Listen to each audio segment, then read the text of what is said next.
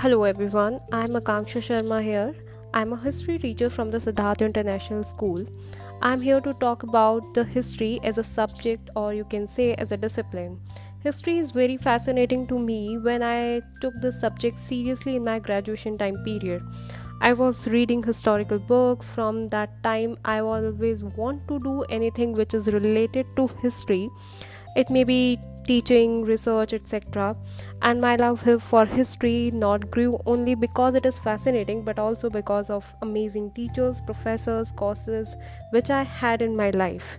Whenever we asked, uh, you know, what is history, very conventional answer came always like uh, history is all about the past, history is uh, about the dates or narratives.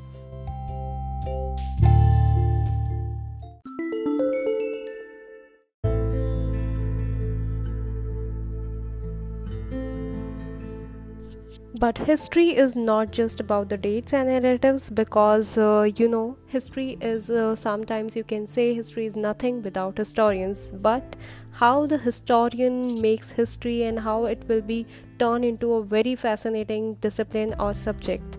As we all know history is what the historian makes History consists of a collection of uh, a certain facts. The facts are available to the historians in documents, inscriptions, and uh, in a lot of other factors or in the manners, so on. History has been also called an enormous jigsaw with a lot of missing parts. Even historians has the dual task of discovering the few significant facts and turning them into facts of history and of discarding many insignificant facts as insignificant. History also means interpretation, historian, and the fact of history, one necessary to one another.